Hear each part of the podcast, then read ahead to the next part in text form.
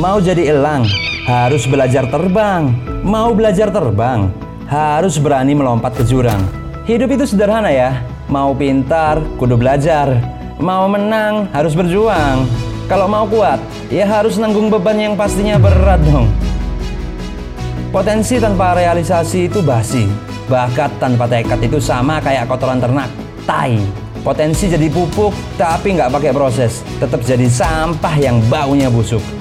Bicara tanpa laksana, badan kekar tanpa nyawa. Like dan share kata-kata motivasi di sosmed tetap bukan jadi solusi kalau nggak dikombinasiin dengan aksi.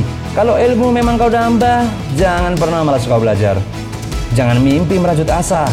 Kalau masih malas membaca, tunggu apa lagi? Bakar ban baunya tengi, bakar semangat hidup biar jadi lebih baik.